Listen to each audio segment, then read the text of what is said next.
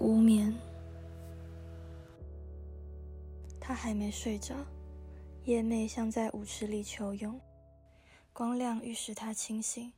肃穆地缅怀逝去，紫色之液沿着脉缓慢地流，蒸一壶月白。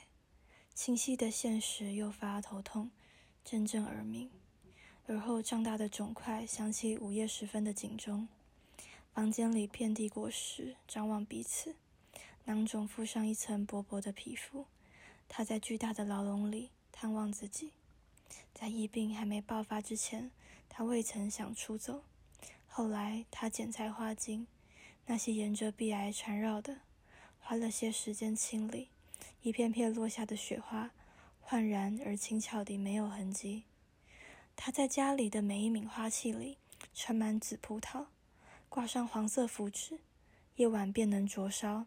诚心祈祷，吞服下咽，怀着果核般坚实的渴慕，月牙上悬挂梦境。